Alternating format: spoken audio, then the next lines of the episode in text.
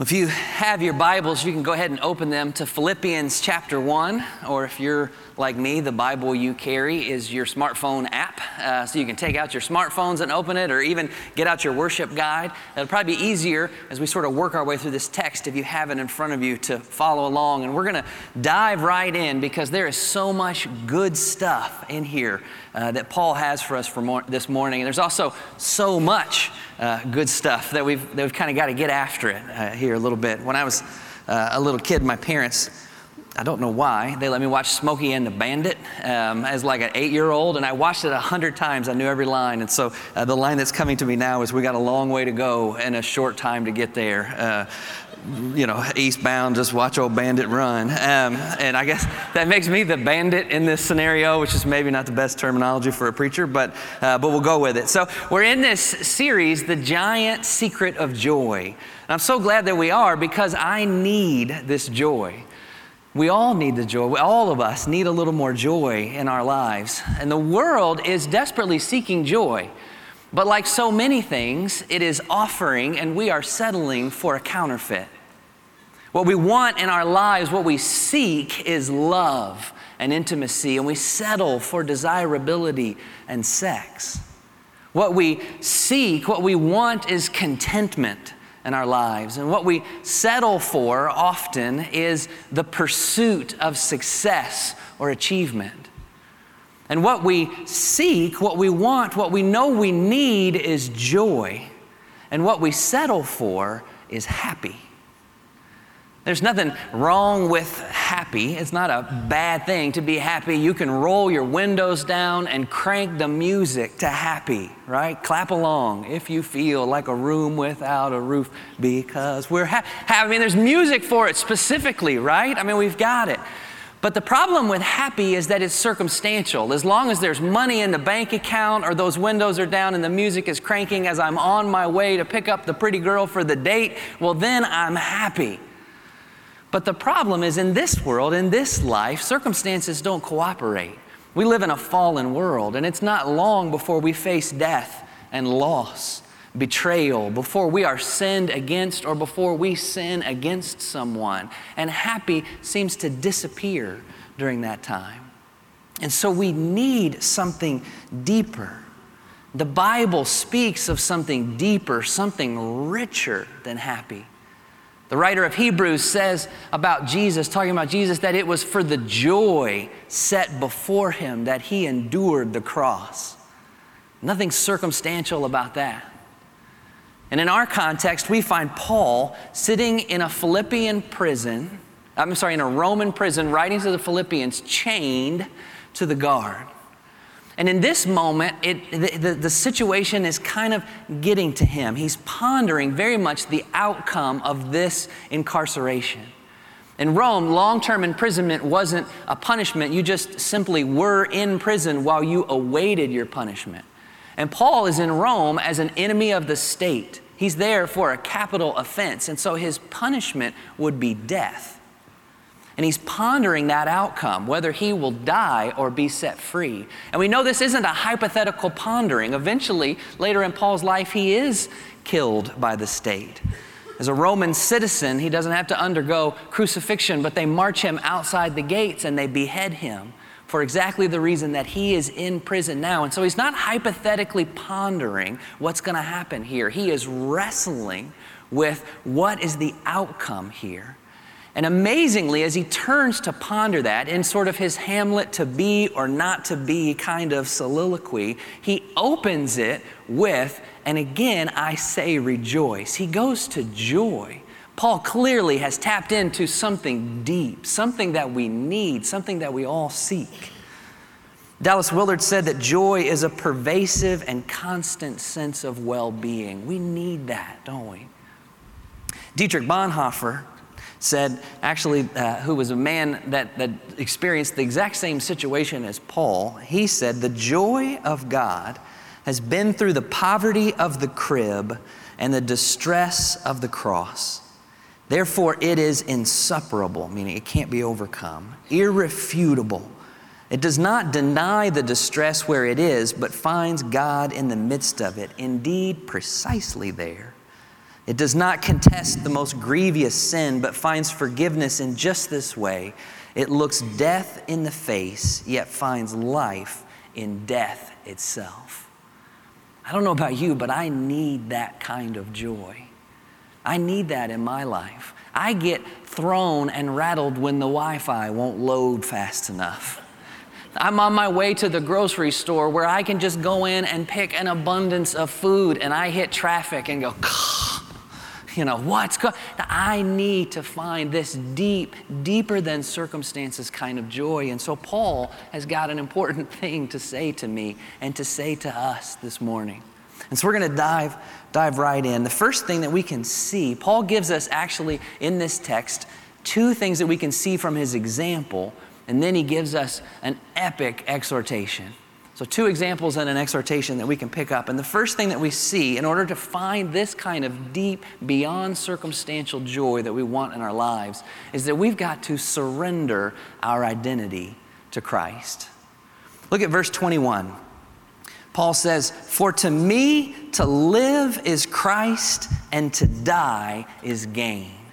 To live is Christ, and to die is gain. Kind of sounds like a catchphrase, doesn't it? It's got that catchphrase vibe to it. It's definitely a coffee mug kind of statement. Actually, Paul meant it that way. In the Greek, there's a really cool thing that Paul is doing right here. The Greek for what he's saying is tousin Christos. There was actually an expression in Roman culture at the time that was tousin Christos. And roughly translated, it meant life is good.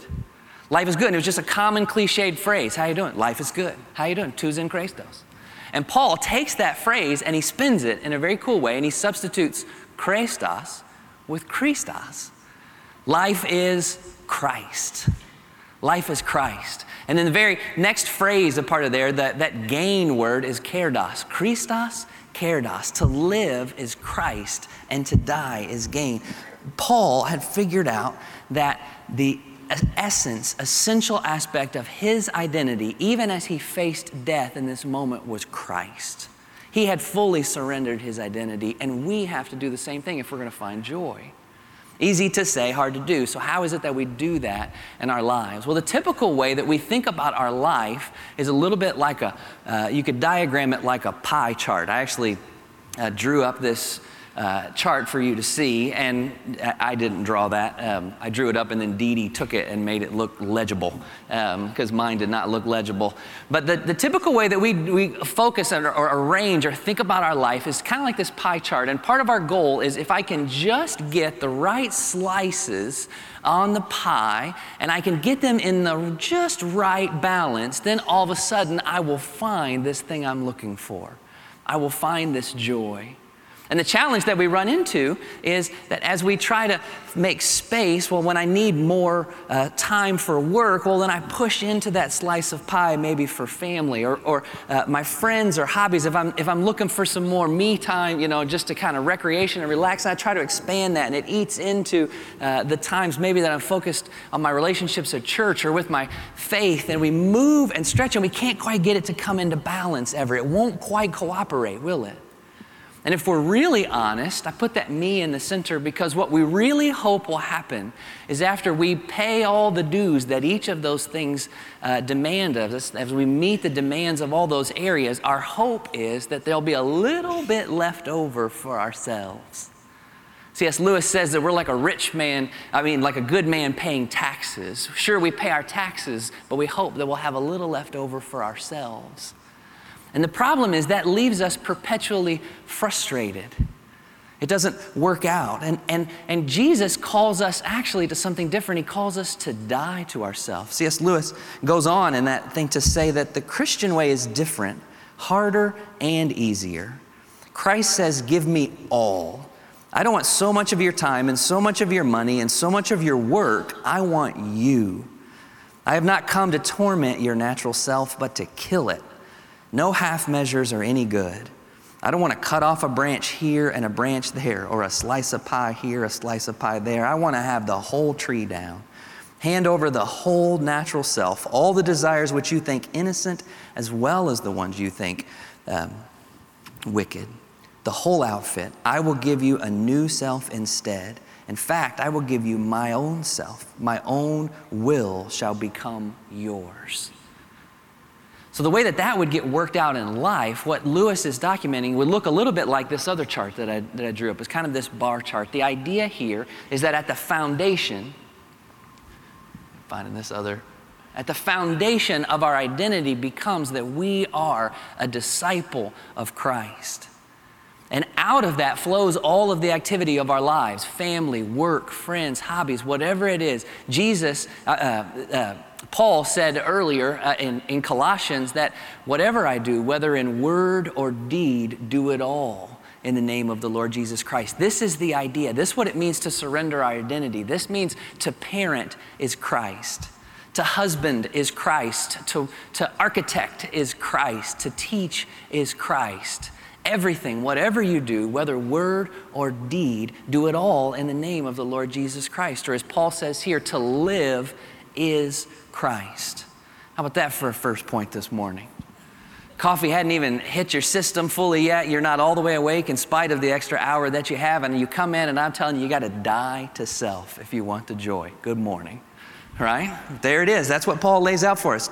Tus Christos. To live is Christ. Life is Christ. And the next thing that we see right here from Paul's example is that we've got to clarify our purpose. Verse 22 Paul says, But if I am to live, and here's what I want you to watch in this how is it that Paul decides whether it's better that he live or it's better uh, than and be set free or it's better that he die? Listen, how is it that Paul makes that decision? He's going to tell us in here.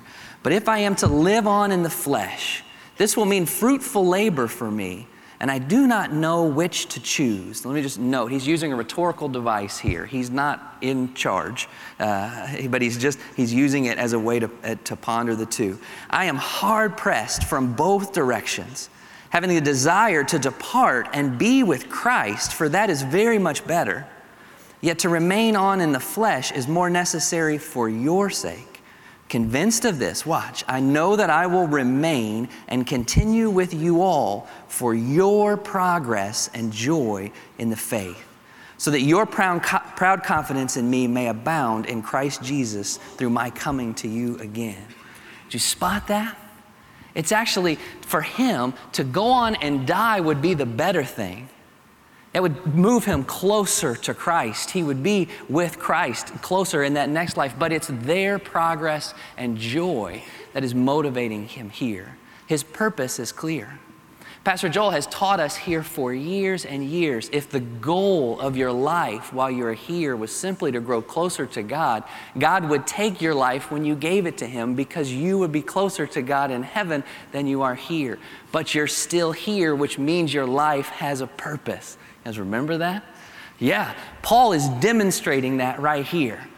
He's saying, Yeah, part of me really wants to go on and be with Christ. That would be better. I'm going to be closer to Christ in the next life than this one. But I've got a purpose, and I'm clear on that purpose, and that is your progress and joy. And he's living out of that purpose, and he's finding the joy that we seek. When I was early, first time I started working for a church, I was in ordination training as a part of this church. And as part of that, I had to do hospital visits and uh, a, a rotation every week. And in spite of the, the very burly, uh, manly man that you see in front of you. Uh, when I was 20, I got a little bit squeamish around just blood and medical things. And uh, even when I say it, I start to get, I might not, I might still struggle with it a little bit. I have to be careful as I tell the story because I get a little lightheaded even as I talk about it. But um, I remember then the first time that I was assigned uh, to the, this particular uh, cancer wing of a hospital. I knew I was going to go visit with terminally ill patients. Uh, and I was so nervous. My prayer going in was a very holy prayer uh, God, don't let me pass out or throw up. It was just my, my pure goal. Like, don't let me pass out or throw up. Know, nothing would be more encouraging to have the minister show up and then just like, you know, and you'd be like, oh, great, you know. Uh, and so, and so I, I, I, walked in and I was, I was doing the visits and I saw that first up with this lady named Frida and I checked to make sure I had the, the right room number. And then uh, in confession, I sort of peeked in real quick to see what I was dealing with and stepped back out um, just to make sure. And sure enough, in my peek, I saw that she was gravely ill. Uh, she was gravely ill and very, uh, it was evident physically. And I, so I prayed my prayer, God, just, okay, you know, and I, I walked in and I sat down and I discovered something really extraordinary. Frida was an amazing woman. There was just a buoyancy about her in spite of her condition. She was a German immigrant uh, that had come over and she had lived in the United States uh, in Kentucky. And with my Kentucky accent and her German accent, we barely understood each other, but we were, we were talking to each other and having this conversation. And it just, I was trying to figure out what was going on because just the buoyancy sort of uh, didn't match the situation that I was looking at. And so I got up the courage to ask her, So, Frida, so, so what's the, what, are the, what are the odds that the doctors are giving you? And she said, Oh, 10%. I said, Ah, oh, I'm so sorry. And I'll never forget what she said back to me. She said, Oh, you don't get it. God asks for 10% of our money, and look at the amazing things He does with that. I'll give Him my last 10%, and I'm sure He'll do something good. Change my life. I live, yeah, absolutely. You could see it in the way that she interacted with the nurses. You could see it with the way she interacted with the doctors. I actually volunteered and signed up for Frida every week until she passed. I wanted to be around this person, and I like to think still today I am a part of her 10%. You see, Frida had figured out, she understood the purpose of her life. Even with that last 10% facing death, she understood that there was a reason she was there, and that was to serve others in Christ's name. It was my progress and joy that Frida was interested in. And for us to capture the, the kind of joy that we see in Paul, that is going to have to define our lives. We have to clarify our purpose. Jesus, in, in uh, the Gospel of John, refers to himself as being sent 40 times. And in his final conclusion, toward the end, he said, As God has sent me, I now send you. You understand what's happening there? The church doesn't have a mission. The mission of God has a church. And we have the opportunity and the privilege and the responsibility to live out that mission, to go and serve and advance the kingdom of God and the progress and joy of those that we come in contact with. And so we've got to begin to understand and remember, clarify our purpose. And the third thing that we see from Paul here is that we've got to transfer our citizenship. In verse 27, he says, Only conduct yourselves in a manner worthy of the gospel of Christ, so that whether I come and see you or remain absent, I will hear of you that you are standing firm in one spirit, with one mind, striving together for the faith of the gospel. This opening line is so cool. Paul does this really cool thing in verse 27. This phrase, right here conduct yourselves in a manner worthy of the gospel of Christ. It almost can't even be translated well into English. Some translators write conduct yourselves, some put live a life worthy, uh, others put uh, uh, let your public conduct. The word here that Paul has used is politeuomai. Politeuomai, which is a fun word to say once you get it down. Politeuomai. Uh, and, and what it literally means is to be a citizen of to be a citizen of, what he's, what he's calling this idea, conduct yourselves, it's, it's be a citizen of, in kind of a plural sense, the gospel. Now remember who he's writing in Philippi. They are a Roman colony, right? They take huge pride in their Roman citizenship. It's a major point. Not far uh, from this colony is the inscription uh, that we found later. The birthday of the god Augustus was the beginning of the good news for the world. Does that sound like familiar language? Rome felt like it was good news for the world. And that the god Augustus was the one who would bring that in. All around was propaganda Caesar is Lord. That was the expression. Sound like familiar expression? And Paul steps into that pride of citizenship that they have, that they believe that they are the good news for the world and that Caesar, and he says, no, there is something deeper, not metaphorical, but actual. Jesus is Lord. He says, your citizenship is in heaven. He's going to go on to say that in, in uh, chapter 3 be citizens of heaven. And then politeuomai is calling us to transfer our citizenship and remember that we are deeper citizenship, that our pride comes because Jesus is Lord. If he was writing to the United States, he might say something like, Only Jesus can say. It is Jesus who says, Give me your tired, your poor, your huddled masses yearning to breathe free.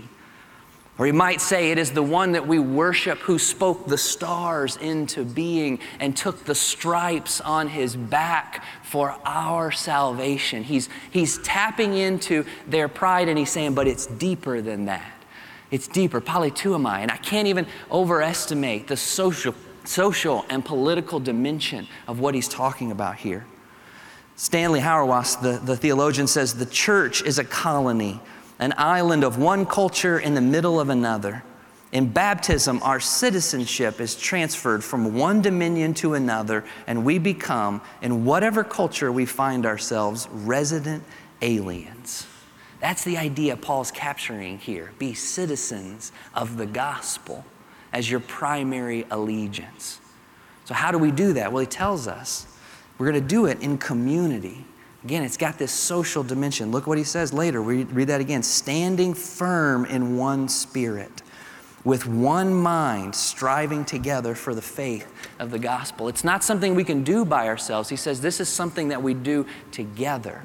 We live out this citizenship together. This past week, I, I heard the news story from earlier in the summer. You guys might have already heard it of uh, the two boys that were over in, uh, in the Gulf Coast. Um, uh, I can't remember the place, but they were over in the Gulf Coast. They were swimming in the ocean uh, and they got caught in a rip current. They got pulled out to, to sea. And the, the mom saw them, you know, heard them yelling, and so she went in to get them, and she got pulled out to sea. And so then the grandmother who was there with them, she went in to get them, and she got pulled out to sea. And several other folks went in trying to save them and bring them back in, and they got pulled out to sea. All told, there were nine people out in the sea caught in this rip current. And as the people on the beach began to figure that out, all of a sudden somebody had the idea. They started to form a human chain. They linked up, they linked arms, and starting on the beach, they worked their way. 80 people linked arms and stretched out and brought all nine of those people back in from the rip current back to the beach. Yeah, I mean, it's amazing. Amazing. I can't imagine a better picture of the church than that anchored on the shore, on the surety of the shore, reaching out, arm in arm, linked, standing firm or swimming firm, as in uh, when, it, when the waters get deep, linked together, reaching out into the rip current of the world and coming back in, never forgetting that we are beach people, not sea people right? We are beach people. We are not sea people. We are built on the rock. We are on the foundation, not caught out into the current. And for us to find the joy that we seek, to find what we're looking for, we've got to recognize that. We've got to transfer our citizenship from this world to the kingdom of God. And the final point that I want you to see today isn't really even a new point. I want you to see actually the way that all three of the things we've just been talking about work together. It's actually a holistic system here that allows us to live a life shaped by the gospel. It's not just a list, a random list of three things that we got to remember or try to put into practice. They actually work together. I did a, another little diagram. I was diagram focused this week, but that you can see it. So our identity begins to shape our purpose. Our purpose shapes our community. Our purpose and community begin to shape our identity. They actually work together as a system. When Mandy and I, uh, just right over our, our kitchen sink, we have this uh, sign that kind of represents what happens at the farm. It says farm fresh milk and eggs. And we love that. We decided, yes, that's what we want. We want farm fresh milk and eggs. So we got goats and chickens, right? And we were ready. I pretty quickly figured out that goats are not a milk vending machine right? Like you just don't go put a coin in the goat's mouth and then get a glass of milk for breakfast. That's not how it works, right? There's a whole process. What I started to learn though is that the process works together. All this manure that I spend every day shoveling and getting out of the way and taking care of, it actually enhances the soil. As that soil is enhanced, the health of the soil increases, the amount of forage and the vegetables that we can go increase, grow increases. That's what we eat. It increases the quality and the health of the animals. It makes those animals better able to, to give birth and have babies. Farmer fun fact, by the way, if you want milk, you have to have babies right? It's just how it works. I get people ask me that question all the time. Like, so your goats in milk yet? I'm like, well, they haven't had babies. Why do they need babies? Well, because they're mammals. Like, you got to have a baby to have milk as part of the process, part of the system that we're talking about here, you know? And so, anyways, they get older, uh, and, and that gives them the health that they have to have the babies, and then we raise and care for those babies. The chickens actually are part of the equation. They come in and they scratch and they clean up any of the, the, the uh, extra feed that is wasted, and the whole system works together. What we realized is that a farm isn't just made of organisms, it is an organism that Mandy and I are a part of. We step into this system, and only when we tend to the whole system actually do we get the fruit that we're looking for the milk and the eggs. The milk and the eggs are a function of the health of the overall system. Do you see that's how it works? As we begin to just begin to surrender our identity, as we come to understand our purpose, and as we recognize our citizenship and live that out in community, actually, that is when the fruit comes to bear. Christianity is not also not a vending machine. We don't put the coin in the slot, which in this case would be the salvation prayer, and then put our cup up and just wait for big sips of joy. That's not how it works. We enter into the system what organizes our life around the cross and around the work that Jesus has done. And the result, as we step into that, is the fruit is born. And the fruit nourishes us, it nourishes those that are around us, and it gives us the ability to, in turn, return that praise back to God. And so, my hope for us as a community is that we will do that, that we will step into our identity that we will step into our purpose and we will live that out in community in such a way that the world around us is receiving the fruit that is born in our lives. If we do that, it'll change our lives and we will find the joy that we seek and so desperately need. You pray with me. God, you are a good God and you are extremely good to us. And we acknowledge, we confess right here before you that we tend to be so selfish.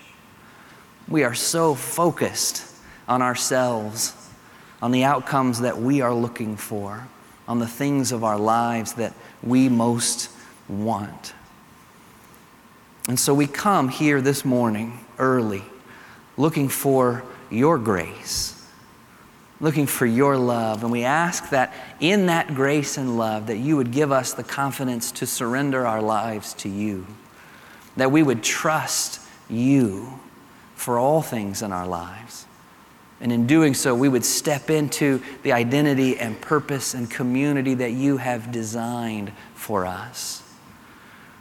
God, you who spoke heaven and earth into being, who breathed them into being. You put the breath in our lungs. May we receive that life that comes from you. And may we in turn use that breath to return praise back to you. We pray in Jesus' name. Amen.